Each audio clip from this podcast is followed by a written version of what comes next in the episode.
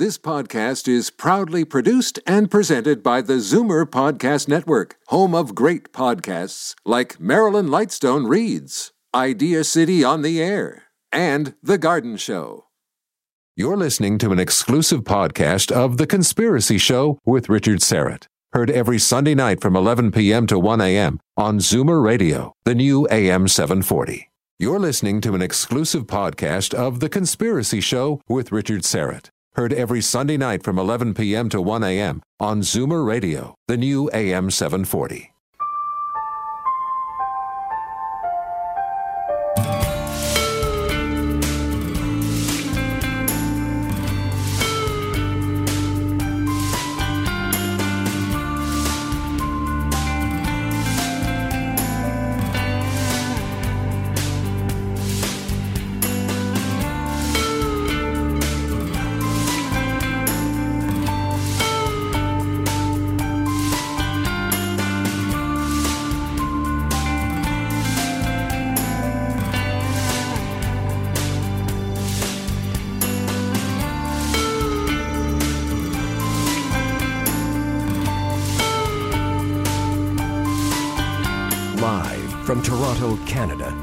Conspiracy Show with Richard Syrett from Zoomer Radio, AM 740. And away we go. Welcome to the Audio Imaginarium. This is The Conspiracy Show. My name is Richard Syrett. Uh, before we get rolling, let's welcome another affiliate, WRNI AM in Providence, Rhode Island. WRNI 1290 AM in Providence. Wow, great to be uh, part of the WRNI radio uh, family and their weekly programming schedule. Uh, really appreciate uh, you bringing the Conspiracy Show on board. This is our first affiliate in Little Rhody, as it's called. I love Rhode Island's motto. Very simple, succinct, to the point, inspiring, hope. That's their state motto. All right, let me ask you something. What do you consider to be the greatest threat facing Western civilization? Is it Islamic fundamentalism? Russia? China? The disparity between the 1% and the rest of us? Environmental degradation? Climate change? Uh, some of you may be familiar with Elon Musk. He's the Tesla and SpaceX founder, who is uh, occasionally compared to comic book hero Tony Stark. Well, Elon is worried about a new villain that could threaten humanity, specifically the potential creation of an artificial intelligence that is radically smarter than humans with somewhat catastrophic results. Anyway, uh, Musk has been talking about superintelligence, paths, Danger Strategies, which is um, a book by Nick Bostrom at the University of Oxford's Future of Humanity Institute. And we're going to talk about that uh, tonight, not with Elon Musk, but with an advanced tech expert by the name of Eric Schiffer. He'll join me tonight to discuss the potential of a robot apocalypse. What will it be like when many of us are working alongside robots? And that future is much closer and potentially more dangerous than many of us think. Uh, but first, uh, last week I introduced one of the speakers, one of the remarkable uh, speakers that will be appearing at my upcoming conference, Follow the Truth, the Conspiracy Show Summit, which is happening this November, November the 16th, at the Regent Theater in Oshawa. Uh, Professor Ronald Mallett uh, joined us last week. He'll be speaking about time travel and his theoretical time machine. Tonight, I'd like to introduce you to another remarkable gentleman who will also be appearing at Follow the Truth. Donald R. Schmitt is the former co-director of the Allen or the J. Allen Hynek Center for UFO Studies, where he served as director of special investigations for 10 years. Prior to that, he was a special investigator for the late Dr. J. Hynek and the uh, director for the or the art director for the International UFO Reporter. He graduated from MATC with a degree in commercial art and graduated uh, cum laude from Concordia University with a degree in liberal arts. He's presently taking graduate, or this is uh, an older uh, bio actually. I, I, think he has a uh, a graduate degree in criminal justice. He is the author of dozens of articles about UFOs, as well as the co author of The Roswell Dig Diaries, Sci Fi Declassified, The Truth About the UFO Crash at Roswell, Witness to Roswell, and Inside the Real Area 51 The Secret History of Wright Patterson. It's a great pleasure to welcome to the Conspiracy Show Donald Schmitt. Don, how are you? Well, hello, Richard. So good to be back with you again, and thank you for all those kind words. And uh, really looking forward to sharing the stage with you uh, again Sunday, November the 16th at the, uh, the Regent Theatre in Oshawa, Ontario. Uh, so, what can we expect? I mean, uh, obviously, we, are just going to spend a few moments here uh, with a few of the highlights, but you're going to be presenting. Obviously, we'll, we'll, Roswell will be front and center. Yes, it will be, and we will also be focusing on the aftermath, the the history that even most within ufology, if one removes Roswell from the equation, it paints this picture of the government just floundering around, uh, and I talk specifically the United States government, and going through their special UFO projects, Project Sign, Grudge, and Blue Book, and that they just never really you know, got uh, you know with it really you know really got going as far as a legitimate investigation. When in reality, after Roswell, they had the physical evidence, as evidence even within two months after Roswell in September of 1947, when then General Nathan Twining, who was the head of the Air Material Command at Wright Field in Dayton, Ohio, actually uh, signed off on a letter where he stated the phenomena was something real and not visionary or fictitious.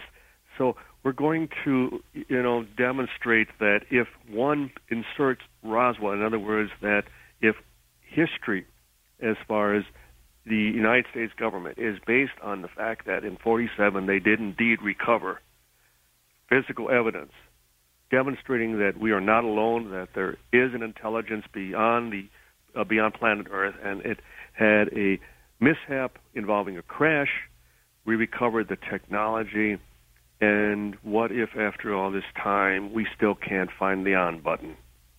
That the cover up remains a cover up of ignorance, that during these past 67 years, that all they can do is bury it, hide it away, crate it up, prevent future generations from ever learning the truth and as a result, we are in the midst of this uh, ongoing, self perpetuating cover up. That, if not for those of us, at least within the civilian organizations, researchers, and investigators who are devoting their lives to unraveling this truth, the public wouldn't have any access, wouldn't know anything about this subject. If there's anyone living or dead that knows more about the Roswell UFO crash uh, more than you, Don, I, I, don't know who that person might be. How many how many digs or how many archaeological digs have you led at the actual UFO crash site? There have been four, and I have led all four of them. We are presently planning on a fifth for early next year. I say early, I, I mean uh, the latter part of spring, and. Um, the next time we're actually going to uh, work away from the site, the the actual site, miles away. We're going to follow the uh, natural runoff, the erosion from the area, and where it deposits, where everything through all of these decades has been depositing all these years, with the hope that something may have been moved, unbeknownst to anyone, and uh, it, it needs to be excavated we uh, we confirmed the gouge, for example. Witnesses have described um, for uh, many times taking us out to the site where immediately after the incident something had left a furrow about 10 foot wide, hundreds of feet long, and something had impacted. And, a, uh, and clearly a weather balloon of any sort doesn't leave an impact site.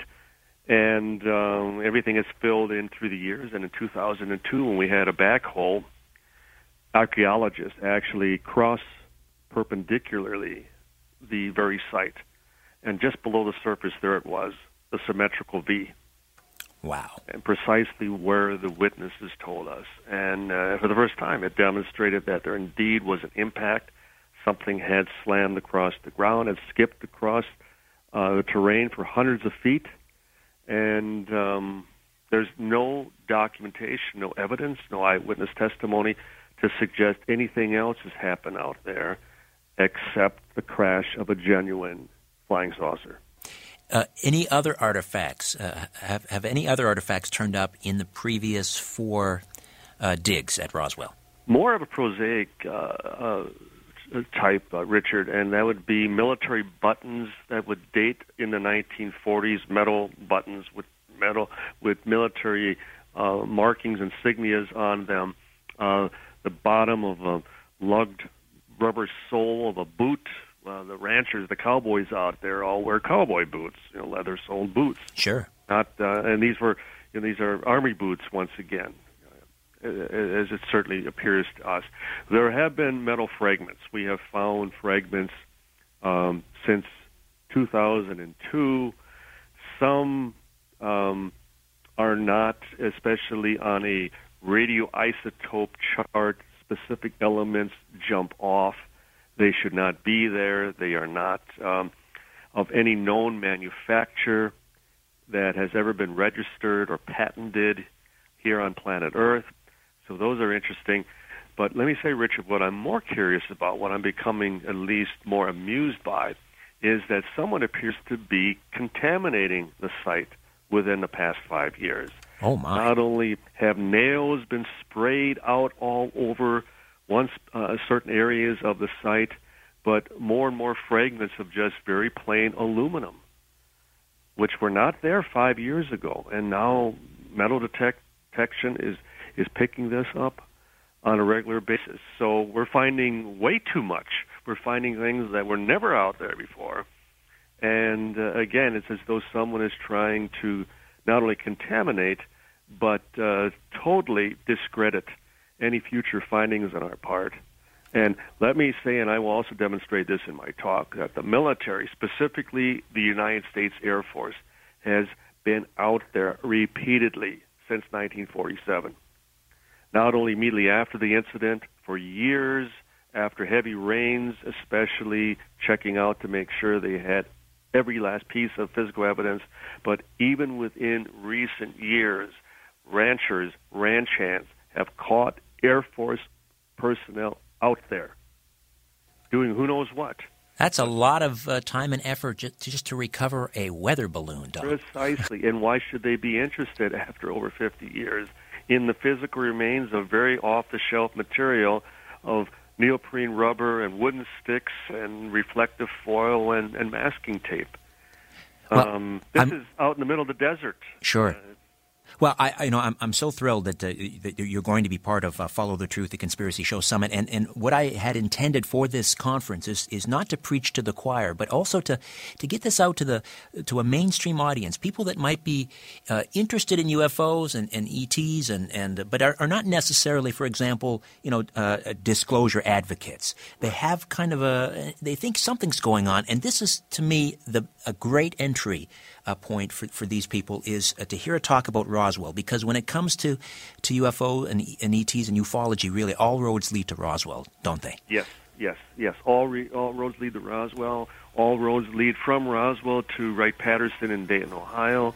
It's where all the official UFO investigations took place, and as demonstrated in our, our new book, that is where the wreckage and the bodies all were transported immediately after the crash. So we'll be going through all that all the new eyewitness testimony, all the interesting stories about Wright Pat and the underground facilities, the vaults, the hangars that have always been denied by the government. Can't wait to present that as a court case that we would win in any court of law.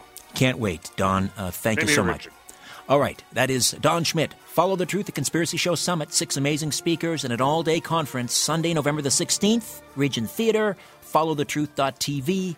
Or you can call the Regent Theater box office at 905 721 3399. 905 721 3399. Here's a little tip use the code word Roswell and receive a 25% discount. When we come back, are robots more dangerous than nukes? You're listening to The Conspiracy Show. Stay a while, won't you? Welcome back. Just a reminder uh, season three of The Conspiracy Show, the television program, well underway. And uh, this coming Monday, 10 p.m. Eastern across Canada on Vision TV, I believe we are into uh, week four. Uh, week four. So, um, uh, and don't forget, after the episode, log on to our, our brand new interactive website, theconspiracyshow.com, and uh, you can you can vote. Uh, are you a skeptic? Are you a believer? What did you think of the episode? Discuss, debate with with others online. That's season three, Vision TV across Canada, 10 p.m. Eastern. All right. Eric Schiffer is chairman and CEO of Patriarch Equity and digitalmarketing.com, and he is a renaissance man in the truest sense of the word. He's a best selling author, a successful entrepreneur, a mainstay in New York, London, and LA high society. He's founded two companies listed on Inc. magazine's 505,000 gr- fastest growing companies and serves as a trusted advisor to multiple Fortune 500 CEOs, presidents of countries, foreign leaders, and Forbes 400 billionaires. Eric Schiffer, welcome to the Conspiracy Show. How are you? I'm doing well, Richard. How are you? Very well, thank you. Uh, earlier in the program, I was uh, uh, referring to Elon Musk uh, from Tesla and SpaceX, yes. and uh, also, of course, Nick Bostrom's book, uh, Superintelligence Paths, Dangers, Strategies. Uh, yes. Do you share their fears uh, about uh, artificial intelligence and, and, robots? I do, and have been speaking about it for some time, and in fact, um, preceded Elon's, uh, you know, warnings about uh, becoming the biological bootloader for digital superintelligence, and and also, you know, I think also Hawking's, who has both commented about the positive aspect of what is this coming superintelligence and also the fact that it can be society's greatest destructive force, uh, not unlike what nukes uh, are and other major uh, societal uh, potential harms to the continued life. And and this is not really theoretical anymore. It's a question of time. Some are saying that uh, the most recent technologies are very close. Others are saying 5 to 10, 15 years. Artificial intelligence exists. I mean, it exists in many different forms. We know this, and, and uh, we know we are readily beat uh, at chess with our greatest chess champions at Jeopardy. Uh, we are using it in uh, health and medical scenarios. We're using it on the military side. So it's not a question of, of the uh, capability. It's just a question of at what point does it become self-sustaining, reflective, and can we, as a society, build in uh, safe harbor elements that can control or place into what uh, arguably has been encoded in us, which is a sense of morality. Well, l- let's uh, let me get you to uh, just to say what it is. What is the nature of the threat then uh, w- with artificial intelligence? Why do we need to fear it? At the right point, artificial intelligence begins to become self-aware, can connect with others, and in the interests of humankind, can take measures into its own uh, hands using robotics that may seem to help society or seem to help human beings, but can end up becoming the destruction of human beings. So, uh, for instance, it may launch nuclear weapons. It could shut down uh, grids uh, for electricity or shut down communication capabilities, uh, it could begin to dig or construct uh, projects that would, uh, in the interest of being able to protect again humans, end up hurting humans.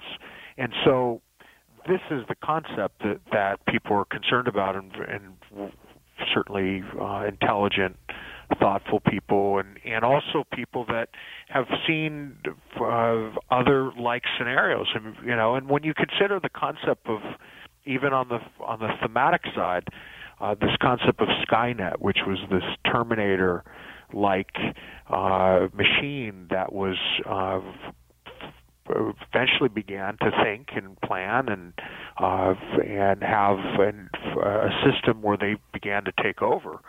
Uh, it's it is not unreasonable to formulate what what hello Yes, we're here. Yeah, it's yeah. not unreasonable to formulate this next generation situation. And this is what they this this uh, this pinnacle, this point of no return, is what we refer to as the singularity. Correct? I, am sorry, I missed that. I, you cut out. I apologize. All right, this this point of no return, uh, when artificial intelligence, uh, I suppose, begins to look at at uh, humans as the enemy. This is is this what they refer to as the singularity? Well, this is singularity, but that doesn't necessarily presuppose that it's going to be the enemy. In other words, singularity means that robots at some point begin, or artificial intelligence begins to supersede human intelligence that in and of itself is not necessarily a bad thing. In fact, it can be great for society. The question is at what point does it supersede human intelligence and then begin to uh, have it, the ability to think on its own and uh, and can pivot and do things that could uh, end up being the destruction of the human race. And we have no guidelines for this. We have no associations that are formed to ensure that the art the construction of artificial intelligence has some level of what we would consider to be morality or uh, a structure that would prevent this kind of thinking and action from occurring. And uh, there's certainly no regulation that, that looks at it or even any monitoring right now. And that's what I'm calling for. I'm calling for some level of uh, structure to this to encode what would be a digital morality into these systems so that we don't get into a situation that 5, 10, 15 years from now uh, we can't fathom because the machine is that much more intelligent and we can't control because it's our, because the genie's out of the bag. And to presuppose that we're going to be able to figure this out uh, really undermines the whole premise of how machine uh, thinking can evolve. For instance, it, it's not necessarily going to be a type of intelligence that that uh, we we may know. And in other words, it, be, it can be a far more complex form, not unlike how a human may perceive the ratio between themselves and an ant's ability to think. Right. And to and so to the extent that we decide that we want to build a hotel in a certain part of the world, the last uh, person or, or thing that we intervene with or, or to or to check how how it may impact would be you know ants or insects or even what they what they feel on the matter. Well, th- this is the same scenario. Is is that when you get when you get into these these uh, two and three level uh, uh, potential conceptual areas, you can have these kind of situations in which humans are not consulted. Humans are are a byproduct, and they and the robots and artificial intelligence can think that because it's in their best interest, ultimately as a society, to protect humans, uh, it's okay to destroy X amount. And again, without a structure in place, we risk this. And this is, you know, when Kurzweil says 15 years, to 20 years. And when some of these other great minds are saying we really need to look at this because this can be our the worst uh, type of uh, invention from a, a life preservation standpoint. This is not far off. And then when we consider what's already going on in the military, I mean, the military has devices now, at least on the U.S. side, that are both of a robotic nature and of a superintelligence nature that would make your jaw drop. Uh, we're talking about robots that um, are not far off from what we've seen in the movies on the Terminator side. We're talking about mechanical horses that uh, can carry tremendous payloads up hills. We're talking about uh, cheetahs that can run at speeds far faster than uh, most animals to track down things. And we're talking about intelligence uh, on an artificial level that can supersede some of the things that we've seen, certainly on the IBM uh, chess and Jeopardy level, in the ability to predict future events. Advanced tech expert Eric Schiffer is here. He's chairman, CEO of Patriarch Equity and DigitalMarketing.com. Uh, now, uh, Eric, your your companies they utilize some pretty cutting edge technology. Does artificial intelligence or robotics uh, enter into any of your uh, uh, commercial interests? We we have uh, technology that we have built on the artificial intelligence side, and I'm using it much like I think Musk is using it in that he's investing to be aware and to be close to what's going on so he's not surprised. And that's much the way that I'm uh, doing it too, it, to be on the forefront, to ensure that there that that we're, we have a seat at the table, that at some point there isn't going to be this quantum uh, set of discoveries that can give companies this huge set of strategic advantages. Clearly, Google is a big player in this game. And that raises a whole host of questions when you have an organization that has so much uh, intellectual property, and that intellectual property can serve strategic and decision making uh, uh, capabilities when uh, when those strategic decisions are what causes you to win in the marketplace and causes you to have tremendous power from a lobbying perspective and from a public policy perspective. And and who are the main drivers in in the development of artificial intelligence? Is it the military? Is it biotech? Who? Military and private industry. DARPA on the military side um, on, within the U.S. Uh, is a big player in the in this arena because of the uh, benefits to uh, preservation of the nation and also to ensure that uh, you know there isn't an upstart terrorist organization that is investing in this. And look, you've you've seen what ISIS has done with the minimal amount of uh, technology uh, capability that it has. It absolutely has invested in some low level forms of artificial intelligence and programming capability in some of the things that it's doing on Twitter uh, low level, and so you know the military on the U.S. side wants to wants to stay ahead and and, and needs to to protect itself. Uh, but you're also seeing in the private industry side, largely Google, and then many startups that are making specific vertical by vertical investments in artificial intelligence and in robotics. And and then it brings up another question on the robotic side, which is what will happen to capitalism and what will happen to society and in general when you've got this huge set of strategic shifts that will happen, largely uh, ones that will uh, relate to manufacturing and some on the service side. So, for instance, you know, when you consider back in the uh, Industrial Revolution, 40% of the workforce were on the farm until some of the inventions that came in in the form of uh, uh, changes to how farming was made uh, more efficient, more productive and then people moved into the professional services arena and the services arena in general. Well, services has always been one that was considered that would protected because of the human element. But when artificial intelligence gets gets to the point where it can encode emotional intelligence and take some of the best and smartest minds on the emotional intelligence side and begin to uh, license that technology to machines and to robots and to software that can that can be transferred to other people to to many different applications. Suddenly, you've uh, now made what would cost someone forty thousand dollars a year uh, as a, as a business to hire on the front end side to service clients, uh, replaceable with a machine that can uh, connect emotionally, that can read people's uh, heart rate, their breathing, their pupil dilation, the tone of their voice, and ensure that they give them what they're looking for uh, and have the memory and the recall to be able to do that with precision. It's already happening, by the way. Indeed. I mean, we're in the midst of a, another jobless recovery. I mean, where are the jobs? Well, they're apparently they're being uh, performed by, by robots.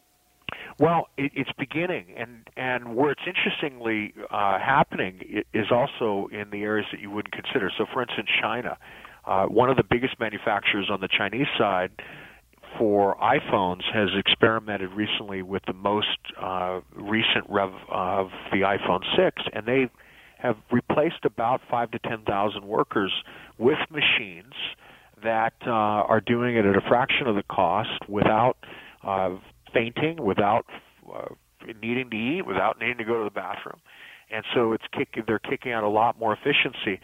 But it brings up a whole host of questions when that begins to scale about the uh, ability for that country to stay stabilized when putting people to work and, and ensuring that people are, are earning some form of a wage has been a way for the Communist Party in in tacking over to to capitalism to maintain control and maintain some level of societal balance. In in the United States and in Canada and in other countries where the recovery has been happening but not as fast as we would like, there there are these questions, which is how are we going to keep people working, and what are we going to do when the robots and artificial intelligence begins to build uh, steam with companies who are looking to cut costs and looking for efficiency. Will there be a public policy component that will have to be put in place? Will there need to be a tax on these robots to ensure that uh, we're offsetting?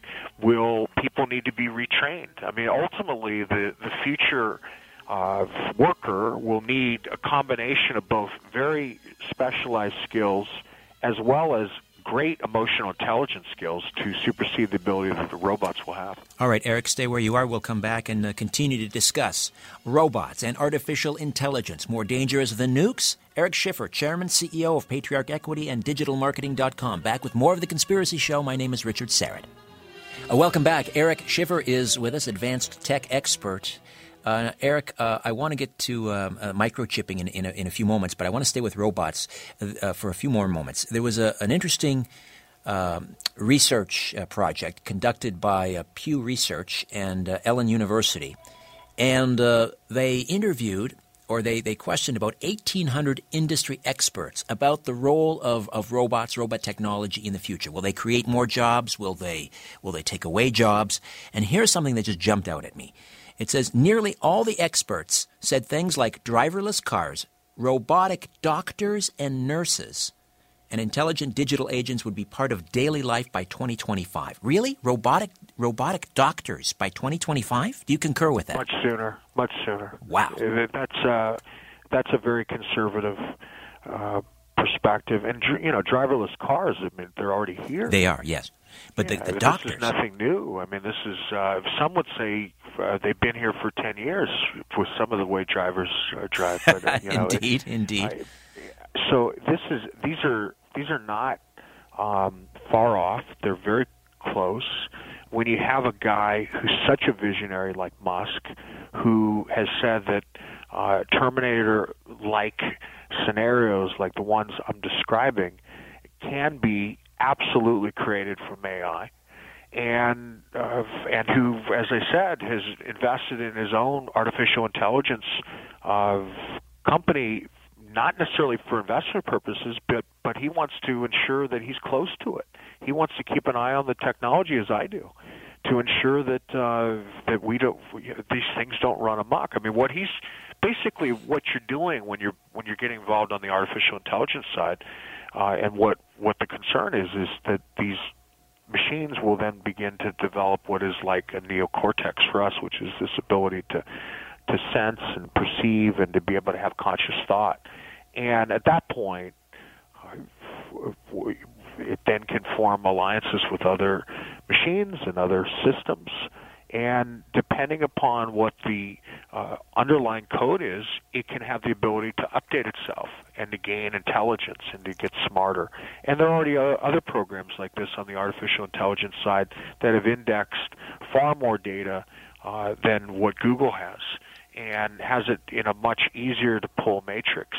So the systems are there, they're, they're in disparate parts. They have not all been strung together. They don't have the the full conscious capabilities yet, but they will. Uh, uh, robots are being used increasingly as caregivers uh, in Japan, uh, helping yeah, the elderly climb stairs and so forth. I mean, are we going to wake up one morning in the not too distant future and, and read about one of these robots turning on on on uh, what, some elderly person in Japan and have the first robot homicide?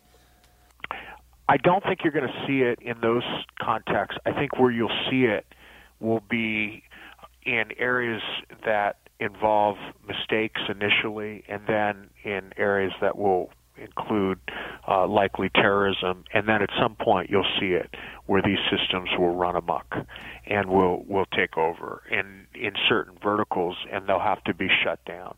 And so, again, it comes down to what are we going to do as a society, given that we have right now uh, before the birthing of this superintelligence, the ability to control it, uh, where we may not have the ability to control it at a later point.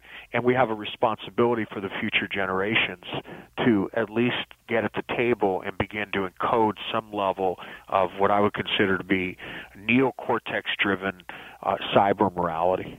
How do you how do you get the attention of politicians who are let's let's face it scientifically illiterate? How do you make the case to Congress, for example, that we need to act now? I think you do it through the prism of the military and through the prism of uh, uh, ensuring that we're protecting uh, what could be uh, future generations. And we look at it again through uh, factual and anecdotal scenarios. And we begin to try to do this through the private sector initially.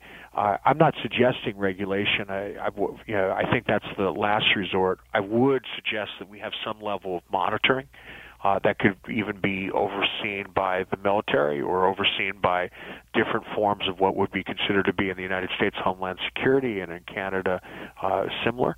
Uh, and perhaps uh, we start in that fashion through leadership on the uh, robotic side and with people at Google and with people that would be at Musk Company and others who can sit down and say, look, let's look out five years from now, ten years from now, when we know, and 15 years ago, when we know that this is very likely, and let's put together a cogent, responsible plan that considers the impact of our future uh, men and women and future generations.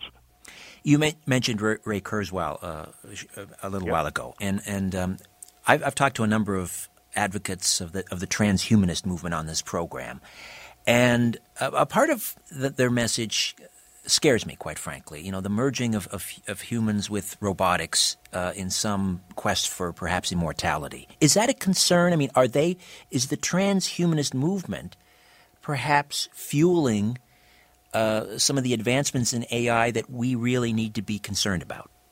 I don't think that's fueling it. I think it's uh, complementing to some level uh, but that's a different set of motives and drives, and certainly a different set of uh, individuals that who, who are making those investments. They're, it's quite fascinating, and really the premise is is that by leveraging nanotechnology and leveraging uh, robotics and also leveraging some artificial intelligence, but largely the robotic side with nanotechnology, you can rebuild the cells in your body and you can rebuild the organs and literally stamp out new organs and and live 150, 200, 250 years uh, old this is all very theoretically possible, and the, again, the, a lot of the pieces are already in place, and I think it will happen. I also think that there will be this convergence between technology uh, that may eventually have an organic form and uh, humans, and so you know if they were considered to be the Borgs, right? This is coming too. The the concern beyond that, though, is this, or, or I guess parallel to that, is this other side, which is what Stephen Hawking and, and Musk and myself have warned about, which is that artificial intelligence, and, and this is Hawking's talking, has the potential to be the downfall of mankind. All right, listen, let me jump in here, Eric. We, will take a time out. When we come back, we can finish up on that point and then move on to a rather startling headline here all Americans will be microchipped in three years. I'll get your take on that as well. The Conspiracy Show. My name is Richard Syrett. Don't go away. And uh, we have a few moments uh, remaining with uh, Eric Schiffer, advanced technology expert, as we discuss the possibility of a robot apocalypse, if you will. Artificial intelligence surpassing human intelligence with catastrophic consequences. And uh, you mentioned before the break, Stephen Hawking has, has weighed in on this and uh, also voiced similar concerns. Uh, did you want to finish up on, on, on, that point before we move on to uh, microchipping uh, humans? Absolutely. Well, I, one of the things that uh, was mentioned, certainly by him and by others, was that if I mean, you know, not only does it have the potential to be the downfall of mankind, you're talking about this could be the last of mankind. And again, that's Hawking. Talking. I mean, this is not uh, some uh, for, you know uninformed uh, person that doesn't have the respect of the scientific community uh, that that is, is saying these things. And uh, another research fellow at the Future of Humanity Institute, Daniel Dewey, who had said that you know the problem is you're building a very powerful uh, intelligent system that's your enemy, and you're putting it in a cage. And look, to me, you can do certain things uh, with matter in order to achieve a goal, like uh, and and with systems like like what we're talking about, they may want to involve intermediate steps, like uh, tearing apart in the interest of making use solar panels, tearing apart the earth, and uh, and in the process destroying a lot of uh, people and and or resources that could be beneficial to to society. So these are these are things that that um, again need to be programmed in things that need to be ensured that we have protection against because superintelligence may not take our interests into consideration in these situations just like we don't take root systems or ant colonies into account when we go to construct a building well, and, and uh, but if we do this right, I mean, if we do it correctly, uh, and and avoid these pitfalls, artificial intelligence, robotics. I mean, the the the, the potential is to, to mankind is is unimaginably huge. It it makes nukes seem like uh, squirt guns. I mean, you're talking about uh, the ability for uh, something that is so much smarter, almost commensurate with what we would interpret God for those that believe in a higher power to be like.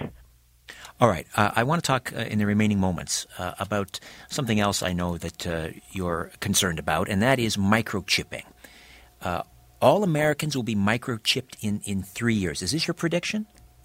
Well, this was an NBC News report and this floated around for some time. And the concept was that in order to track for both protection and also for benefit, uh, the, the government was considering this. Now, there's been multiple reports since that question the validity of that report, but there are people that are already doing this now. And they're doing it for comfort and also convenience. So, for instance, they are they're injecting themselves with chips so that when they walk nor, near their front door or if they decide to go into certain rooms in the house, then certain pre-programmed things will happen. If they go into their office, then certain things will happen on certain days because it knows it's there. Um, and so the, this is, again, a benefit of having those kind of things that would occur. It also is a downside because it's it falls into the the area of uh, governmental super control and uh, the concept also on the biblical side of the mark of the beast. I mean, these these are these are age old uh, stories that are beginning to potentially become real. Uh, one of the benefits, of course, is uh, you know, in the way that it's being sort of peddled to us is well, if you have an an aging uh, parent, maybe someone with dementia, or if you have a small child, uh, you know, wouldn't you want to protect them? Wouldn't you want to, to have them chipped so that you can track their whereabouts and they could be recovered in the in the event that the, an elderly person goes wandering or a child disappears? Uh, I mean, we're being sold the positive, the upside. Sure. Uh, but we're not being told, you know, the potential downside. Or those people that do warn against it are are, are labeled a bunch of tinfoil hat wearing kooks. Well, here's the thing: those same people can also be tracked by predators. They can also be tracked by extortionists. They can also be tracked by people who want to uh, f- kidnap and then ransom. So these are the these are the flip side arguments of of those same arguments. And uh, yes, there are positives, but until there's enough safe harbor and safe protection against people using it in an improper way or a way that can that could create uh, tremendous pain to a family or to loved ones, uh, then then certainly there should not be a mandatory uh, implication. It's, this should always be a discretionary choice. I, I, believe the American Medical Association has even given their tacit approval to to such uh, implants. Um, why? I mean, obviously, as you mentioned, there is the upside if someone is wheeled into an emergency room, they're unconscious. Such a chip would have, uh, you know, without having to contact their, their next of kin, they would have a list of allergies uh, that could be accessed uh, or that would be accessible on such a chip. Uh, but but we also know from uh, uh, chips that are used in in, in, in, in dogs, for example, Uh, these these have produced cancers in animals. I can't figure out why the American Medical Association would be jumping on board. Well, I think it's for those reasons. This there was a, a product called the VeriChip, which they've now rebranded Positive ID, and this was a, an actual FDA-approved human implantable microchip. It was marketed by this company and had received approval back in 2004, but it was discontinued in 2010. And there were concerns about just what you're saying. I think you can get around the protection on the cancer side. The bigger question, though, is should public policy mandate it? And and on the discretionary side, will there be enough safe harbor to protect against people usurping it and using it for nef- nefarious reasons? And then, could you imagine that everyone's chipped and uh, and suddenly artificial intelligence gets to the point where it runs amok, uh, and it can track everyone down. And so, yeah, you know, I mean, these these kind of doomsday scenarios uh, are not they're not out completely outlandish. And so uh, there needs to be fail safes in all of these things. Uh, RFID chips are now ubiquitous. They are in yes. virtually implanted in virtually every consumer product that you can imagine. And there's an upside for in terms of uh, of uh, inventory control and, and so forth. It's it's it's great for retailers and wholesalers and so forth. Uh, people are concerned, though, that these RFID chips one day could be used to track us, maybe in you know through the the, the one that's implanted Correct. in your, your, pair of sneakers or so.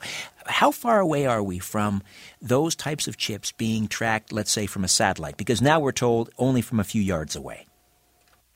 The uh, the satellite capabilities can be there, but what would happen is it would be a localized system. So, for instance, uh, yes, it's only a few yards away, but but what is coming is what Bill Joy uh, had, uh, who was the famous CTO uh, of, that helped to create Java and and other things at Sun Microsystems had always talked about, which is this pervasiveness.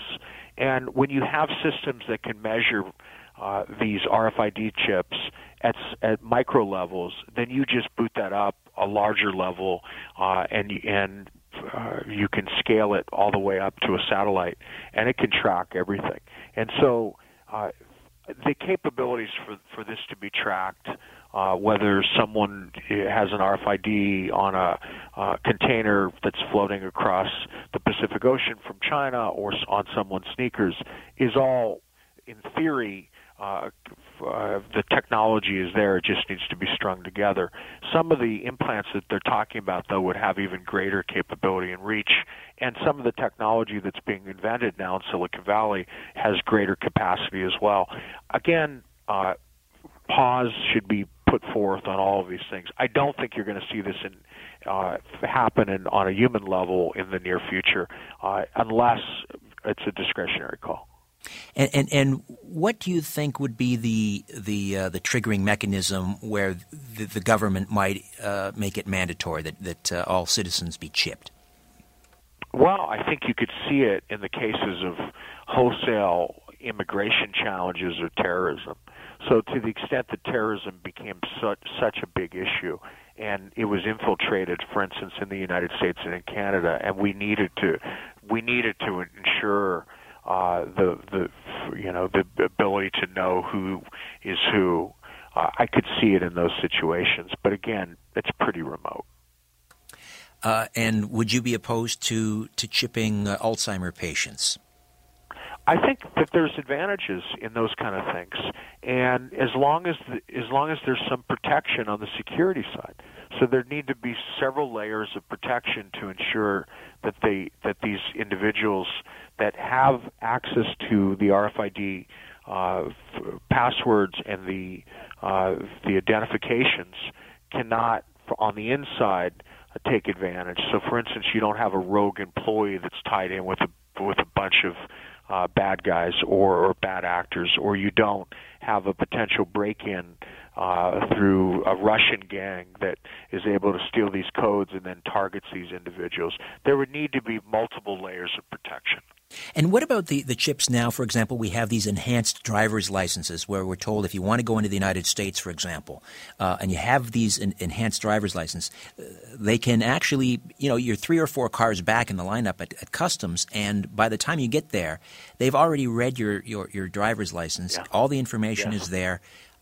Should we be concerned? Should we be fighting back against against these enhanced driver's licenses?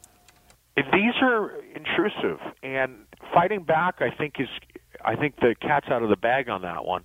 I do think that if they're intrusive, I think that they could be used again uh, by the military and others that want to do surveillance. I don't think they are now, but certainly they have the capability to. Uh, and but again, you know, good luck trying to unwind that. That will be much tougher. Uh, but you're right; these are these are already at play right now, and uh, and certainly being used, and uh, and, for, and and for the benefit of protecting the homeland at this point. Uh, Eric, I really appreciate uh, your time tonight. I've enjoyed our conversation. Enjoyed Leave us with a website.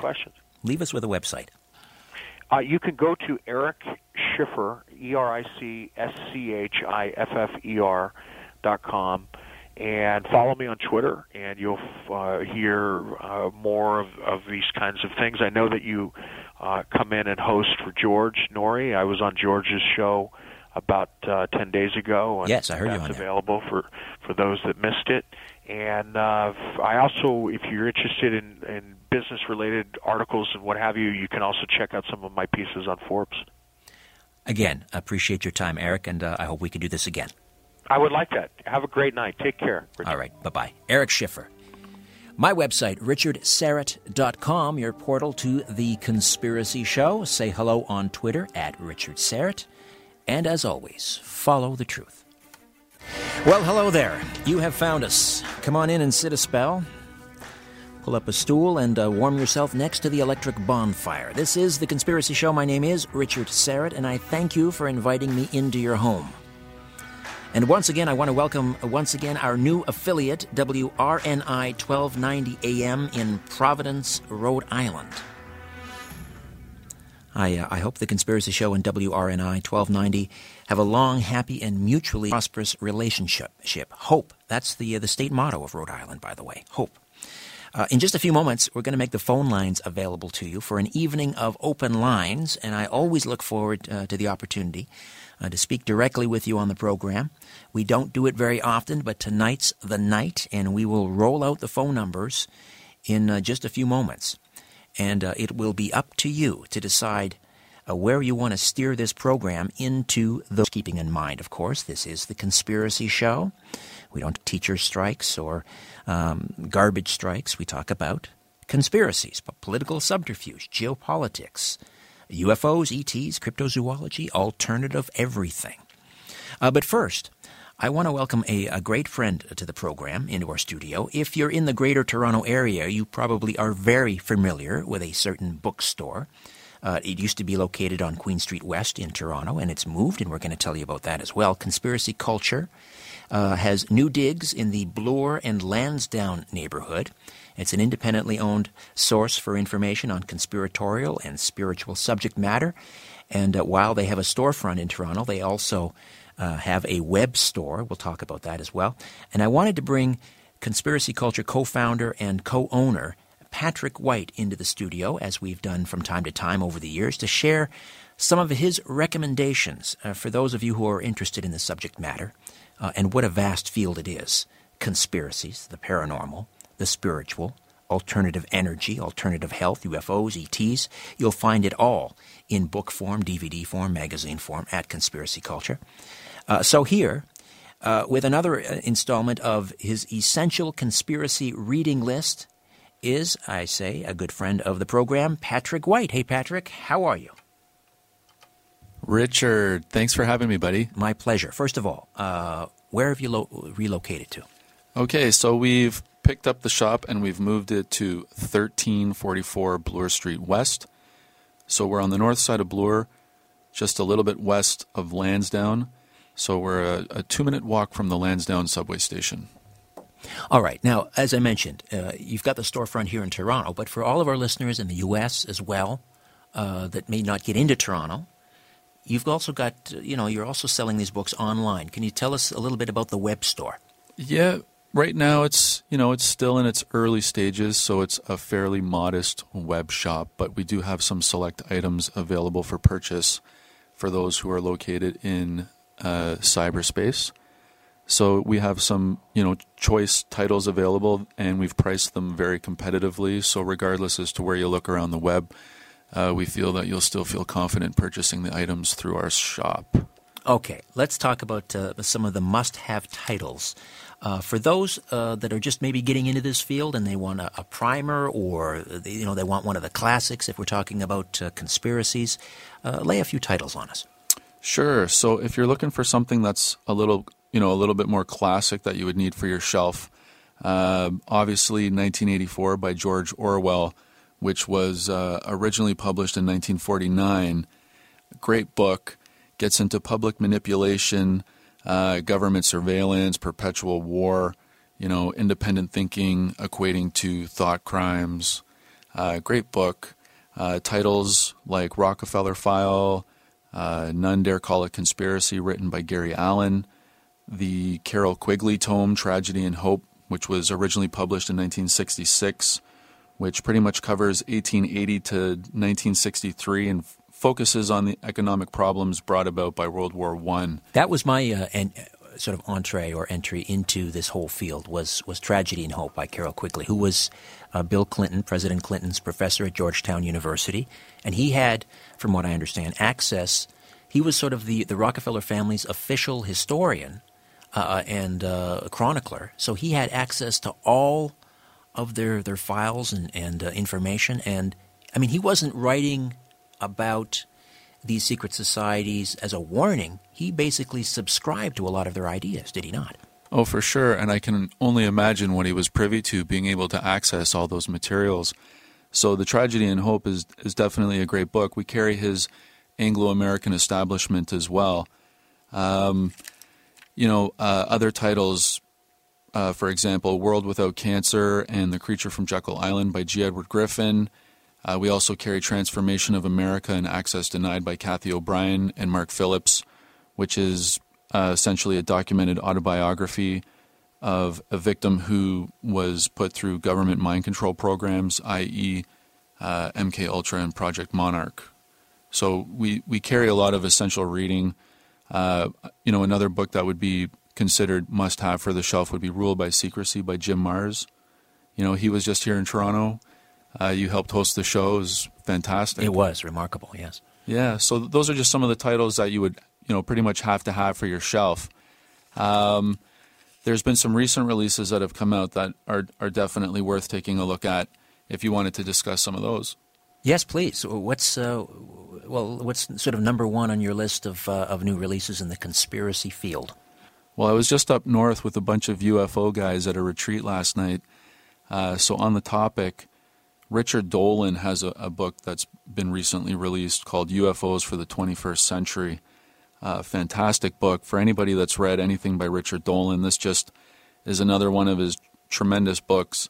Gets into ancient aliens, uh, gets into modern encounters, abductions, people who channel uh, alien entities, gets into sort of like the bizarre sciences and the black budget programs uh, why the cover up is essentially bound to end really soon, and what he foresees in the not too distant future with disclosure and pretty much the whole UFO phenomenon. So, for anybody who's interested in UFOs or aliens, regardless as to your level of interest, this this book here would be uh, I would recommend it for sure. That's uh, uh, UFOs for the 21st Century Mind by Richard Dolan. Richard Dolan, correct. Yeah, and, and this is the author of uh, uh, two real seminal uh, works, UFOs in the National Security State, and he takes it all the way from the sort of the mid 1940s up into, um, well, up I think volume late... two goes into the 70s, doesn't it? Yes. It...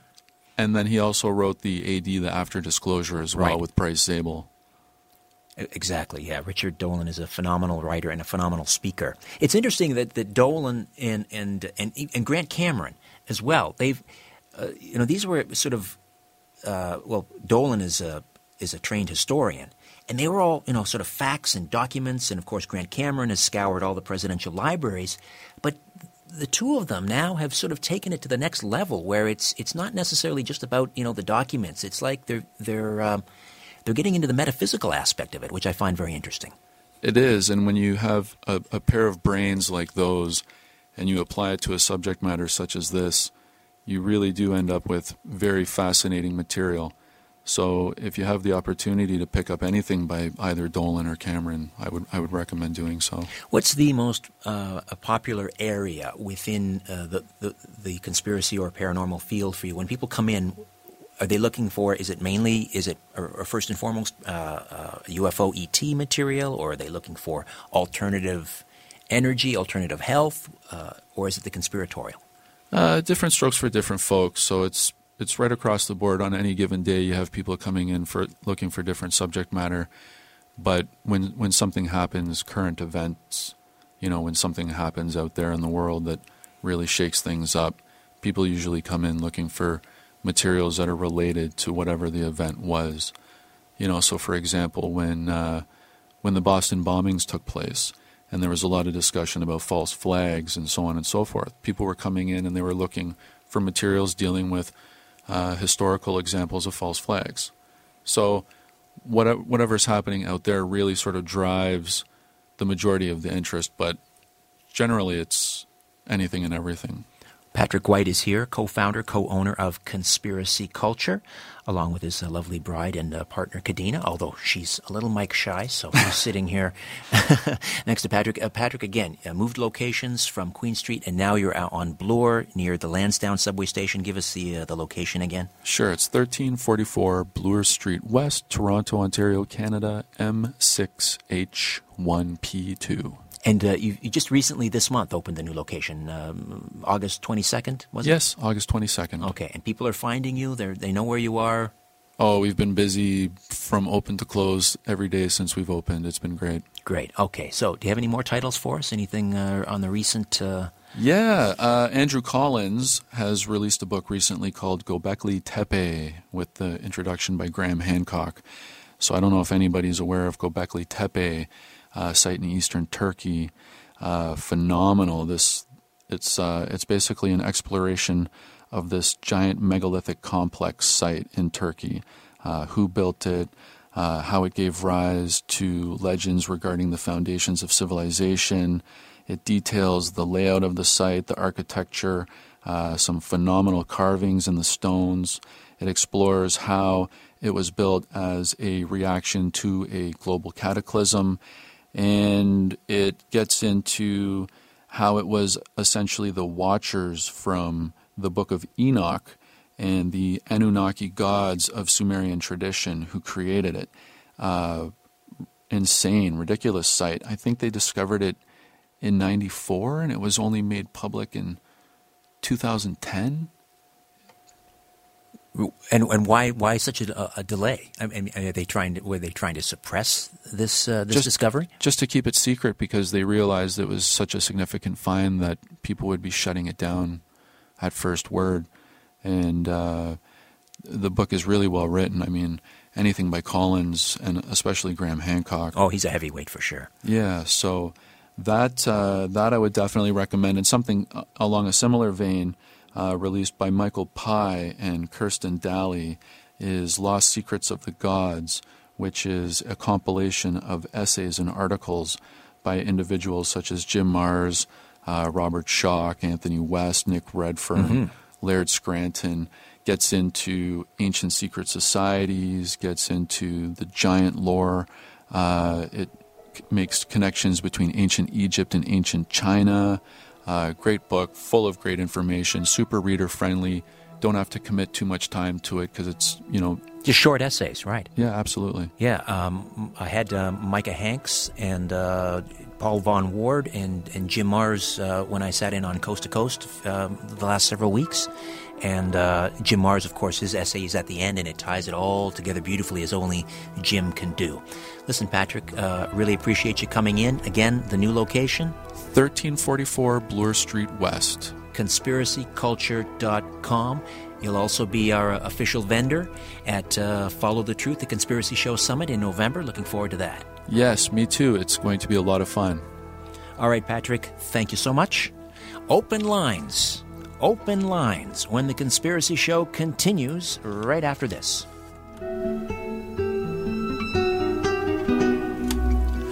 All right, just saying uh, goodbye to dear friends uh, Patrick and Kadena from Conspiracy Culture. And uh, what a wonderful uh, essential reading list. Uh, they always bring some great book titles, and um, I encourage you to pick some of those up.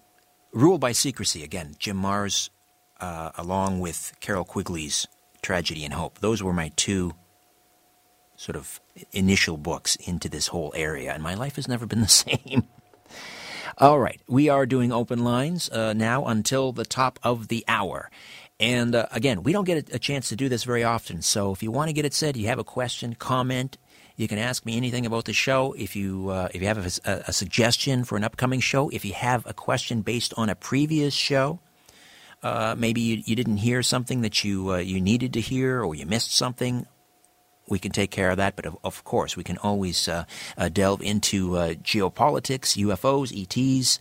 Uh, you tell me where you want to take the program for the next 45 minutes or so. Uh, let me also remind you season three of The Conspiracy Show, Monday nights on Vision TV, 10 p.m. Eastern. 10 p.m. Eastern across uh, Canada. Now, this coming Monday, the episode will be. This is a controversial one, and uh, you know many people sort of dismissed it when it came out, and it's not going away. It probably will never go away, and that is the whole question of uh, President Barack Obama's eligibility to be president. Is constitutional? Is he constitutionally eligible? And uh, of course, we're all familiar with the birther movement that uh, began questioning uh, some of the documents, the release of his long-form birth certificate, uh, etc. So we'll delve into that whole area uh, the birthers and Obama's birth certificate. That's Monday, 10 p.m. Eastern on Vision TV, The Conspiracy Show, Season 3. And after, after the show, uh, log on to theconspiracyshow.com and weigh in on the episode. You can vote, skeptic, believer, and uh, you can engage with uh, some fellow viewers, um, debate, if you will, online. The Conspiracy Show com. All right, we're going to, is it Dan in Toronto?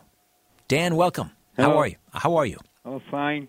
I've been trying to get a hold of you. I've listened to all your shows and that. Um, I seen a spaceship when I was working at a carpet clean company in Hamilton in 1977 in Stony Creek, Ontario. I was we we were in an apartment building uh, down on the lake, and this uh, on the 12th floor, and all the power went out, and there was a humming going on. And we looked out; there was no balconies. We looked out the window. The the uh, boss's brother and I were cleaning the carpets and that, and everything shut off. The phone wouldn't work, and that lady almost had a heart attack. The lady we were cleaning the apartment for, and and this ship went by, but it wasn't a saucer. It was it was as long as a football field. It was so many stories, like it was like five stories high, and it had these slot windows, but you couldn't see through them or anything like that, and it was all aluminum colored. Now, now I don't know what he ever said anything about it, and I don't know what ever happened because I don't know if the media suppressed it or what. Now, was this the same incident that you you mentioned in Hamilton? in 1977, or is this a yeah, separate it, incident? it was in Stony Creek, which was part, part of Hamilton. It wasn't part of Hamilton. It was like uh, uh, it was like a suburb outside. Right. Right. It's since been sort of amalgamated. Uh, and, it's all part and what happened was this ship come up from the like Lake Ontario. I don't didn't see it come out of Lake Ontario, but it came from the water and it was heading towards the escarpment, the the mount, mountain brow and everything like that. And you said this thing was about the length of five football fields. No, about about the length about uh, I'd say about a one and a half football. One and a half it football was, fields. It was, it was rectangular because on the other side of the street there was like poles, hydro poles, and everything. And the thing is, it didn't take out those poles. I mean, it was wide from from the front of the building. Did it make any sound? Know, it was just humming. Just humming. Yeah, it was like if you went around uh, hydro substation. That. Right, right. And and uh, uh, was it? Uh, I mean, how fast was it going? Was it just kind of No, hovering? it was it was it was just like it was just gliding by. Right. Uh, These uh, this sounds similar to. I'm not sure if you're familiar with the the Stephenville, uh, Texas uh, sighting uh, back a few years ago that were um, heading in the direction of the Crawford Ranch, of course, which was the uh, sort of the uh, the ranch. Well, it's the ranch belonging to uh, George uh, Walker Bush, George W. Bush. Oh, okay. And uh, uh, people reported, and when I say people, I'm talking about witnesses. Some of them were in not him or or No, no, he didn't see it. in that. No, no, we we don't know that he saw it. At least if he did, he's not saying anything. But that we're talking about former, uh, uh, not former, law enforcement officials Right. uh, who who uh, saw this thing, very similar to what you're describing. Although I believe it was triangular. And again, we're talking about. well, I don't think they all come in saucers. No, no, no. I, I agree, but th- we're talking about craft crafts that Yeah, were uh, were hundreds ship. of yards. Yeah, and, and like I say, it was like five stories high, and and it was all aluminum colored. That's I mean- interesting. Uh, five stories high, because uh, again, going back to Stephenville, one witness described it as a, a a box store, like a giant box store, hovering in the air. It's so large that it obliterated the the sky. You looked up and you couldn't see the sky because this thing was so huge. That sounds like what you saw. Yeah. What do you think, uh, Dan? Are, are these things extraterrestrial, or are they some sort of super sophisticated well, anti think they're- I gravitic don't device? Think they're uh, doing like if they're here, I don't think they're doing anything to harm.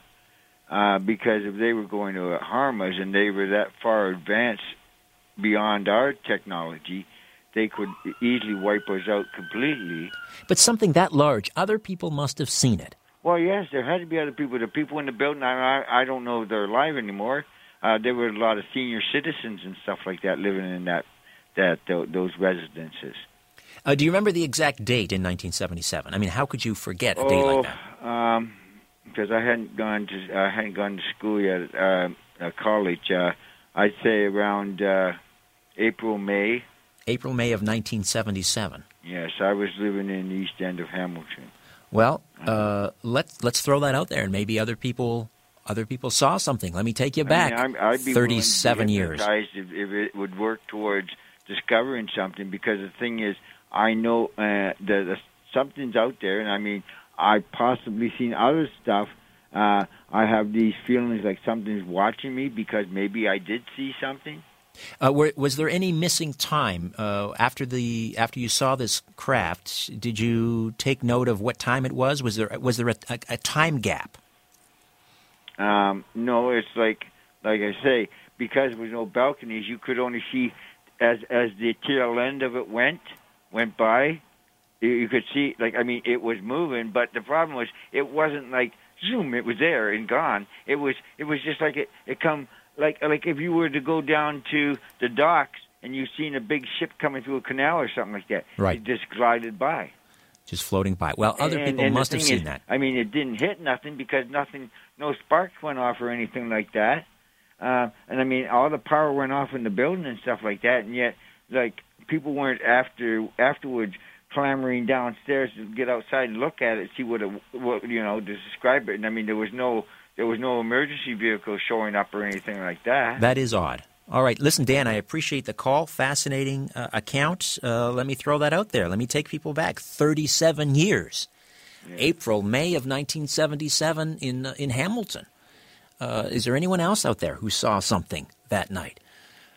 Uh, again, very interesting similarities between that and uh, not only Stephenville in Texas, uh, but there are uh, many, many uh, reports of large craft, and we're not, we're not talking again about saucer-shaped craft. We're talking about imagine a box store, like a Walmart, cruising by, hovering by almost silently, just a few hundred feet, maybe above tree level, not making much of a sound. That's what we're talking about.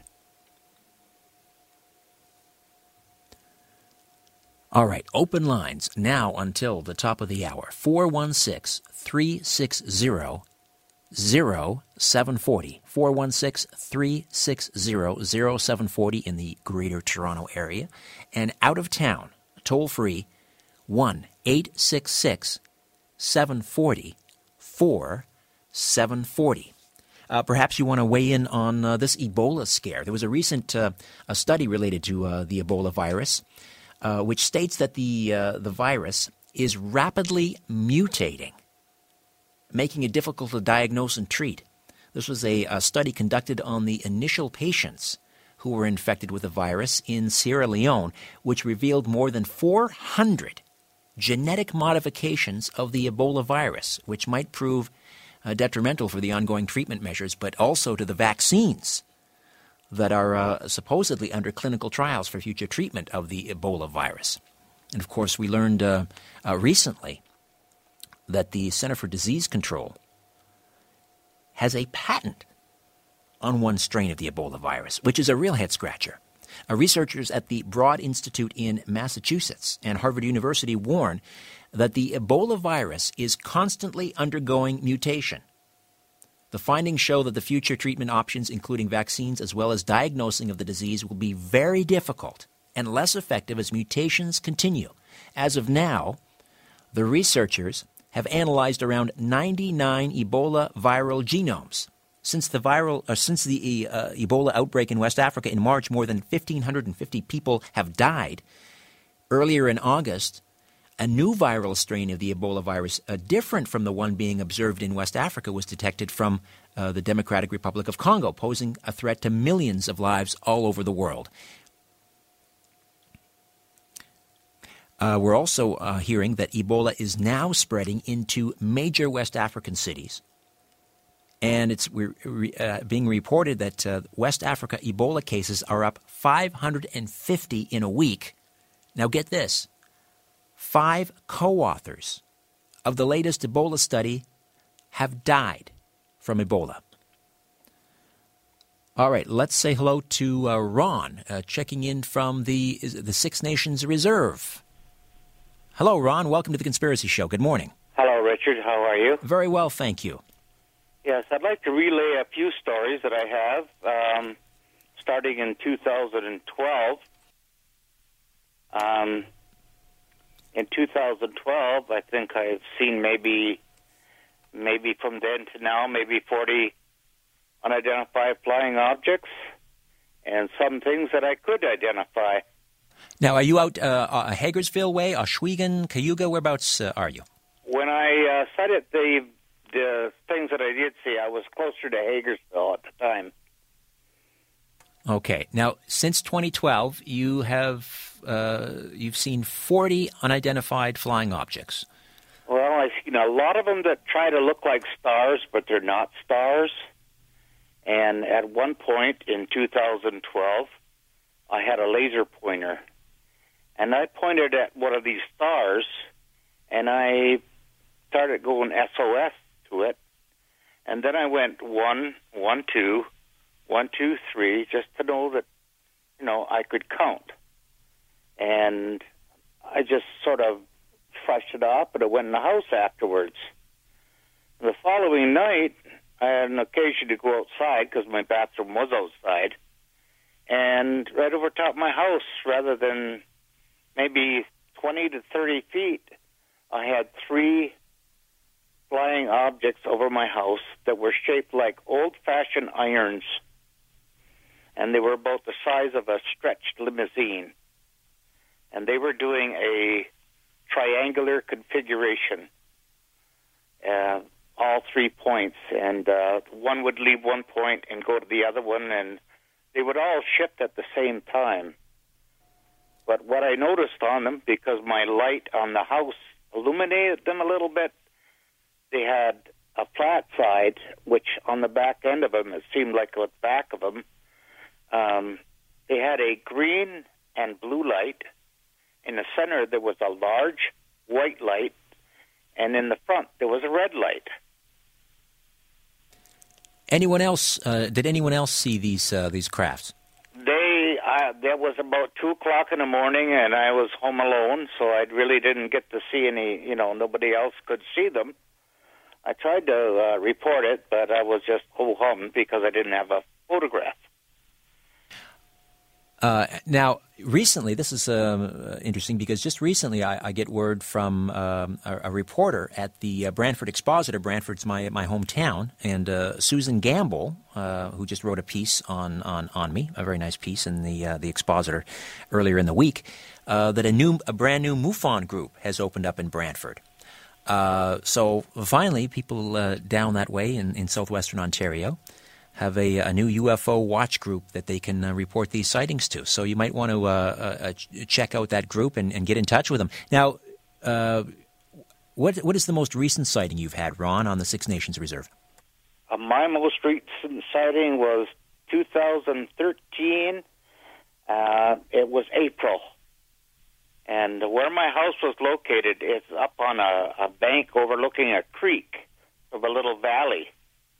And that morning, I got up at 2 o'clock in the morning. I was going to go use the bathroom. I went outside, and there where the trees weren't, they didn't have any leaves on it at yet.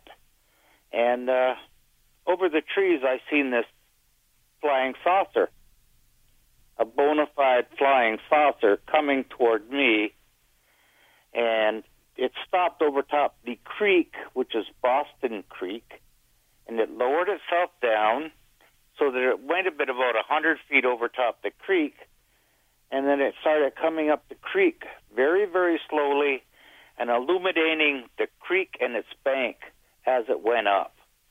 It heightened itself to go over top the bridge area to the road below me, and it went around the corner and it was gone. I didn't have anything to photograph it with, but it was the most beautiful thing I've ever seen. It moved effortlessly and silent. It had a red, reddish orange light that went around the outside of it, the very rim of it, and it uh, seemed like there was different blocks of letters in each one of those little uh, pigments that went around. It was going around in a clockwise motion. Listen, Ron, I, I really appreciate you uh, you checking in with us tonight, and uh, thank you for these detailed accounts. If you see any more, please don't hesitate to give us a call. Well, or thank you... you very much, Richard. It's, uh, it's a wonderful thing being able to talk about it to anyone that would understand. I appreciate it. And uh, Six Nations is a, if you ever get a chance, it's a beautiful part of uh, the province. Uh, out Hagersville Way, Ohsweken, Cayuga, especially in the fall. You want to take a nice drive? That's the place. All right. Very nice if you come out. Okay, Ron. Thank you so much. Open lines here on The Conspiracy Show 416 360 0740. Toll free from out of town 1 866 740 4740. And welcome back. Open lines. A rare opportunity.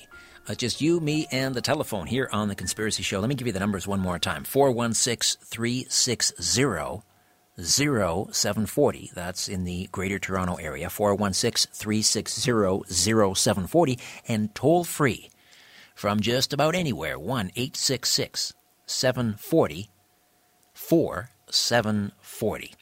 Uh, when he was uh, a, uh, he, for a while, he was kind of a perennial. Well, every four years, he would run for president, uh, and um, I always liked Ron Paul, former U.S. Congressman Ron Paul just a, a, a simple country doctor uh, with what I thought was some pretty simple homespun wisdom and common sense. Uh, but I was always curious as to why he was so silent about 9 11. There were a number of uh, uh, times that, that he was asked, and he just kind of brushed it off. And part of me understands why. When you're running for president, uh, talking about 9 11, potentially being an inside job is sort of the equivalent of, of, of, kissing the third rail in politics. But now that he's sort of retired from politics uh, and left his son, Rand Paul, to sort of uh, pick up the mantle, although I must say, Rand is no Ron Paul, um, he's now talking about 9 11. And he is now suggesting that the U.S. government knew about the September 11, 2001 terrorist attacks before the incident occurred inside the country.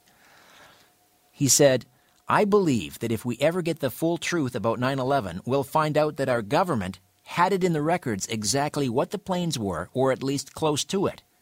This was um, uh, Paul speaking on a, a radio interview with Money and Markets host Charles Goyette last Friday. He continued, You already mentioned that the U.S. government had been warned that something was going to happen, he added.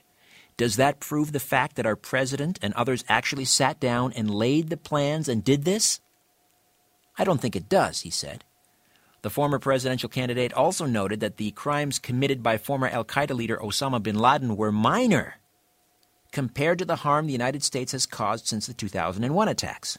Our own government did more harm to the liberties of the American people than bin Laden did, Paul said.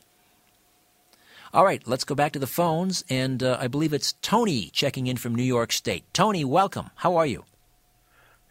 Hey, Richard. Uh, I'm good. I just have a quick uh, story to relate uh, of an experience that I uh, went through over about 15 years ago. I was driving uh, delivery on a on a countywide route. What part of the of the state are you? Uh, upstate New York, near Ups- Buffalo, between Rochester, and Buffalo. So area. Erie County, Niagara County, oh, uh, Monroe area. Monroe. Okay, I know it. Yep. Okay. Okay, this experience occurred about 15 years ago. I was a driver delivering. I stopped at a senior towers, and uh, just coincidentally enough, was making a delivery. I stopped. There was some elderly people entering, uh, exiting their vehicles, going into the senior tower, and um, as they were walking, the the older women were talking about the experience they just came from. They had they were relating to themselves as they were walking. I, I just happened to be there at the right time, and I overheard it they claimed that they were at this outdoor uh like not an auction but like a flea market thing and there was a table and there was uh some things on the table and they said they looked up in the sky they saw these two clouds meeting they saw this Dow just go come off the table and go up in the air and ascend up into where the clouds were meeting and that wasn't the only strange thing they also related that this strange stuff fell from the sky i think uh uh, in ufology, that would be considered like angel hair, Okay, right. if you've heard of that. Yes, Um, yes. And I was just amazed by this, and, and I stood there in just kind of amazement. Now, I didn't go to the scene where they were describing it; just happened. that They were just coming from it. I didn't. I had to go on the route, so I had to leave there quickly, do a delivery. Uh, years later, I would read uh, the accounts in, uh, say, uh, Budd Hopkins' uh, testimonial books. There, you know, Right. of of his uh, his patients or clients describing you know uh, UFO abduction scenarios where uh, women uh, were take were impregnated and they would uh, uh, the fetuses would be removed and then they would try nurturing these fetuses. The woman would re- be returned to the craft or the ship, and they would see the fetuses, and they would meet with the, the developing, you know, children uh, to give them eno- emotional support, and then uh, they would use dowels uh, because these creatures, these uh, I believe they're Nephilim, uh, would couldn't relate emotionally because they lacked the hu- human emotional capacities, and they the the dolls were brought in as like a like a like a you know a tool. Right, right.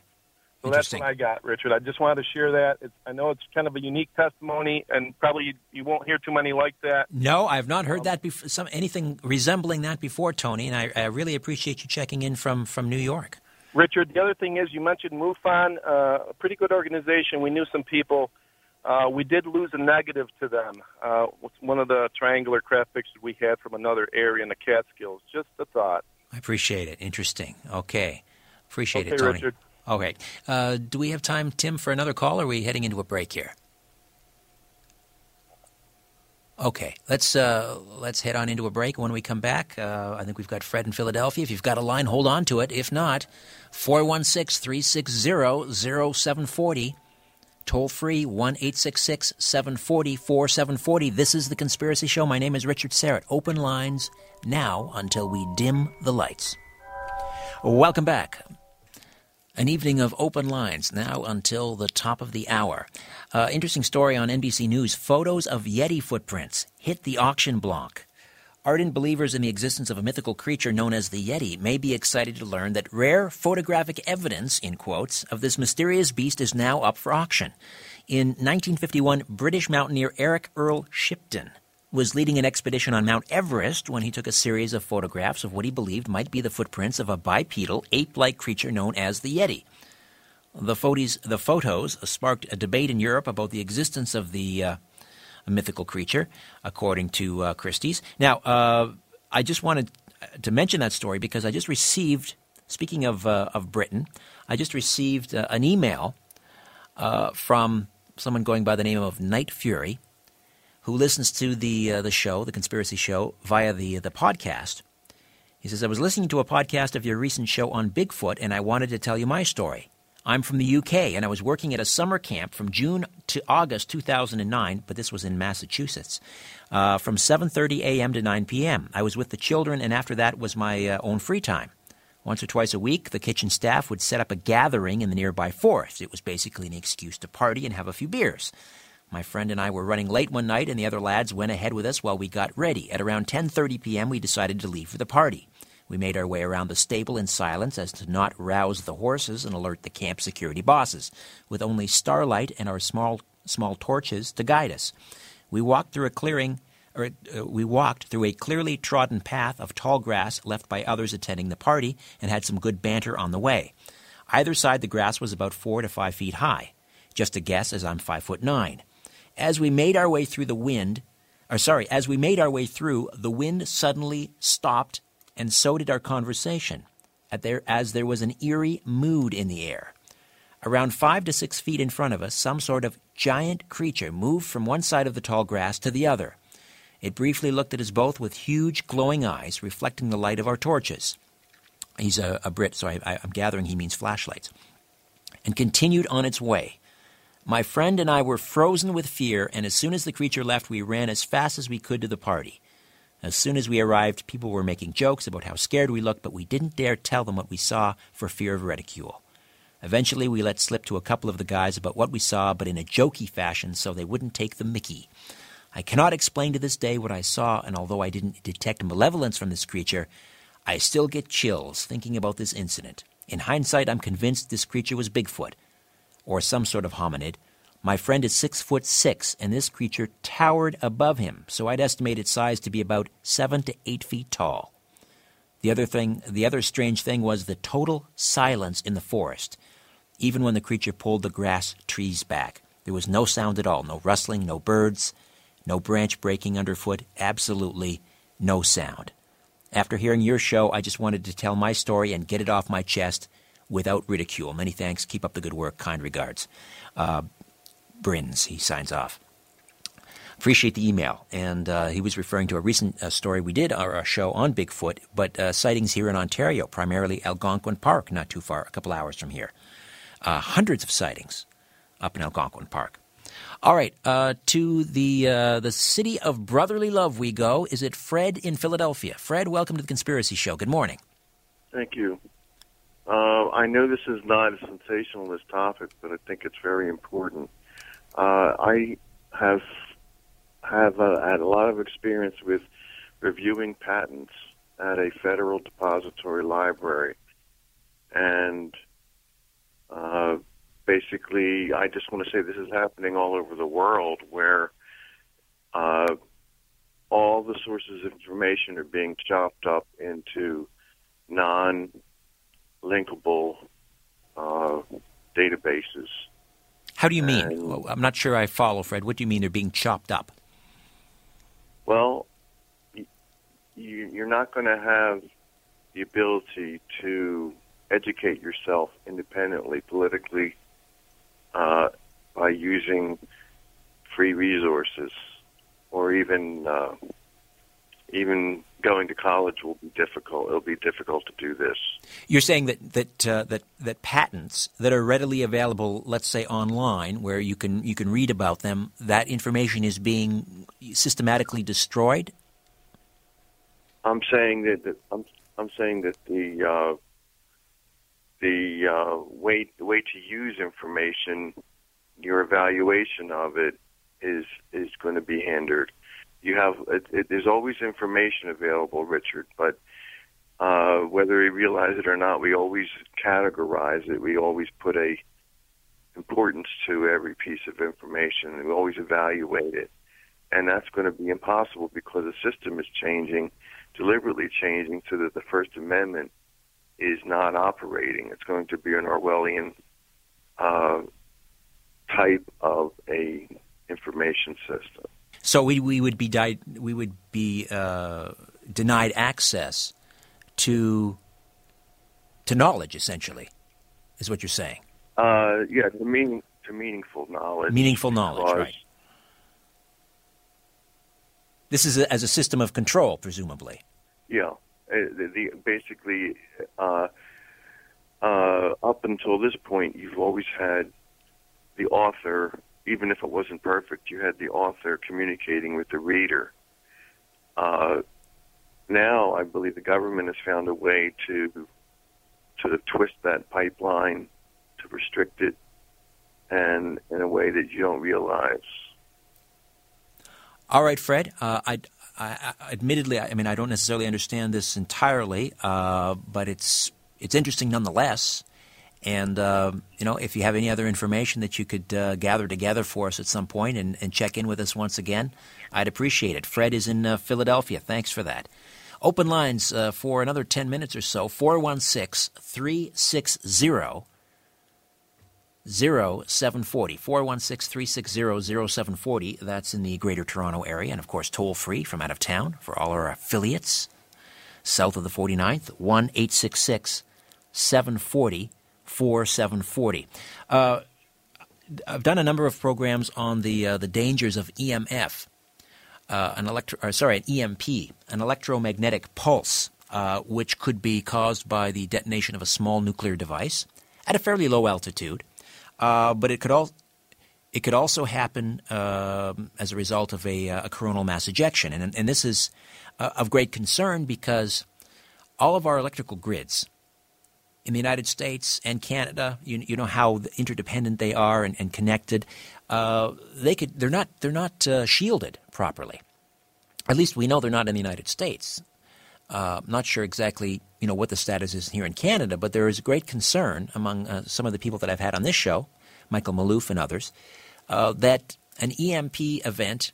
It's not a question of if; it's a question of when. Whether again it's coronal mass ejection or some sort of uh, um, terrorist or rogue state attack, uh, and we would all be left, you know, freezing in the dark. Uh, now, interesting story I, I see here. I, I, where is this? Uh, this is trying to see the uh, the source of this, so I can give the. T- no, I don't have it here, but it's the article is called "Electromagnetic Warfare is Here." A briefcase-sized radio weapon could wreak havoc in our networked world. It's by William A. Radasky. And uh, he says in the 2001 action movie Ocean's Eleven, criminals use an electromagnetic weapon to black out a portion of Las Vegas. I remember that movie.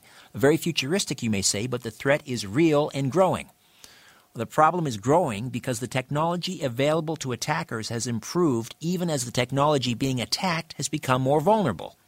Our infrastructure increasingly depends on closely integrated high speed electronic systems operating at low internal voltages. That means they can be laid low by short, sharp pulses, high in voltage but low in energy. Output that can now be generated by a machine the size of a suitcase, batteries included. Electromagnetic attacks are not only possible, they're already happening. One may be underway as you read this. Even so, you'd probably never hear of it. These stories are typically hushed up for the sake of security or the victim's reputation. Occasionally, though, an incident comes to light. In May of 2012, for instance, the Korea Herald reported that over 500 aircraft flying in and out of South Korea's Incheon and Gimpo airports reported GPS failures, as did hundreds of ships and fishing boats in the sea west of Incheon Airport. The source of the EM fields was traced to the North Korean city of Kaesong, about 50 kilometers north of Incheon. South Korean officials indicated that North Korea had imported truck based jamming systems in 2010 that had the capability to jam GPS signals. These officials speculated that one purpose of the jamming was to interfere with South Korea's highly digital society. Or perhaps the North Koreans were conducting an experiment using South Korea as their beta tester. In the decades past, the few electronic systems that existed worked at higher voltages than today's machines and at lower frequencies, making them less sensitive to EM disruption. Today, though, any digitally controlled infrastructure presents a target. Uh, I'm going to post this story on the website, richardsyrett.com, and I'll also tweet it if you want to check it out. I think it's worth a, rear, uh, a read. Electromagnetic warfare is here. All right, uh, let's say hello to Mark, who is in Toronto this morning. Welcome to the Conspiracy Show, Mark. Good evening, Mr. Syrett. It's a pleasure to speak with you. Likewise, sir. Um, uh, I, I, take it you know Toronto fairly well. Uh, reasonably. I, uh, I've called Toronto home for the better part of 30 years. Okay. Uh, this this goes back to around 2000. Now, I did write this, this uh, at the time. I wrote this sighting up uh, in detail. Um, are you still there? Yes, listening. Oh, okay, sorry. Uh, I have my radio off here. So Thank you. Um, I, I wrote this up, and my brother uh, in Vancouver was in MUFON at the time. Right. And uh, I sent it to him with detailed diagrams and uh, the formulas I used to calculate the altitude, etc.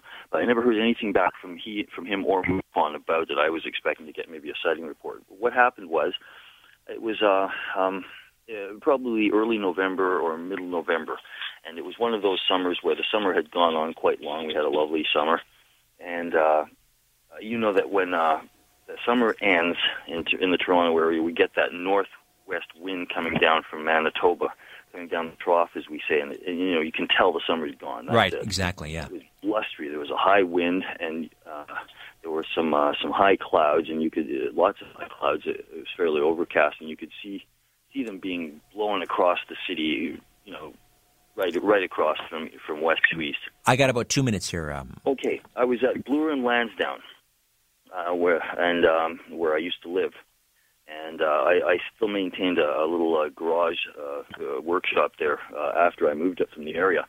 Um, I looked up in the sky, and uh, there were searchlights coming from the CNE area, and uh, as you probably have seen lots of times, and and uh, they were sweeping around the sky. Right. And at one point, almost overhead, whenever the searchlights passed overhead at this one point, you could see this object illuminated in them. What it was, if you hold a, a small, uh, let's say a, a pea at arm's length, it, was, it looked like a, a ball of dense cloud, about pea size at arm's length, surrounded by uh, a ball of slightly less dense uh, cloud, about the size of a quarter, held at arm's length. Now, uh, because I could see the angle the searchlights were making as they swung around, and I knew the distance down to the CNE grounds where they were from Bloor and Lansdowne, I used trigonometry, basic high school math to calculate the altitude. Good for you. oh, yeah, it was about 15,000 feet was the answer I got. I, uh, you take something the size of a pea or a quarter held at arm's length, and that makes it like at least the size of a strip mall. There you go. Yep, these floating and, uh, box stores we're hearing watched about. It for at least an hour. At least an hour. I was looking at other people to see if anyone noticed it. No one was looking up. You know, people just running. It was a cold, windy night, and people were going about their business hurriedly. But I stood at least an hour. I changed my location a couple of times and kept looking at it. It did not move. It wasn't blowing around in the wind. The clouds were racing by across the city, and this, you know, the, the late November, you know, blast we were getting, and it, this thing did not move. It, I, I just wonder I've heard about things shrouded in cloud, and I was wondering if anyone else had ever seen this or knew what, what it was. This is an atmospheric phenomenon. Give us the date again, uh, uh, Mark. Give us the date, roughly. Uh, I had it on the report. I'd have to check my files. It's years ago now. It's like 14 years ago, but it was around 2000. Okay. All right. Well, we'll throw that out there, and uh, I'll invite people to uh, maybe send me an email. You can uh, email me through the website, richardsyrett.com. Just go to the contact page. And uh, if you saw anything, um, roughly 15,000 feet, visible uh, certainly around the CNE, caught up in the uh, the, the searchlights, and yeah. CNE, of course, going on right now, just uh, a stone's throw from here. Oh so, yeah, well, I was at, no, I was at Bloor and Lansdowne. Right. But, right. But uh, and it was almost overhead from, um, where I was. Okay, so 2000. What what time? Uh, late August, right? No, late late November. Late November. Middle, I'm middle sorry. late November. Middle to late November. I oh, got it. Okay. All right, well, let's uh, throw that out there and see what happens. I appreciate your call, Mark. Oh, thank you very much for taking my call, Mr. Syrett. It was a pleasure. Not at all. Uh, and uh, listen, if you uh, if you ever contact uh, MUFON and you're not getting you know the response you want, there's always I know it's an American organization, but Peter Davenport is the uh, the director at the National UFO Reporting Center, and he may I don't know for sure, but I, am guessing he might take some Canadian uh, calls as well, and that's nuforc.org, N U F O R C, Nuforc org.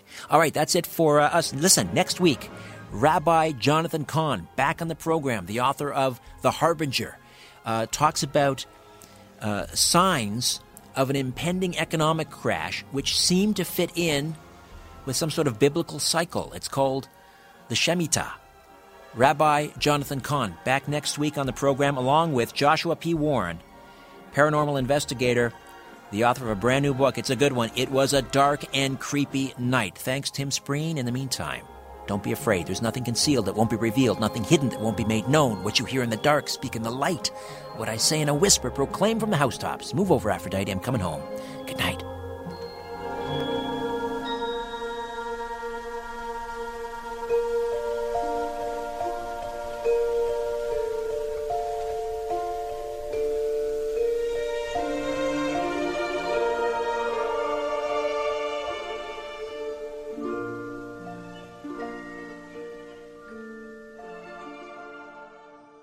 This podcast is proudly produced and presented by the Zoomer Podcast Network, home of great podcasts like Marilyn Lightstone Reads, Idea City on the Air, and The Garden Show.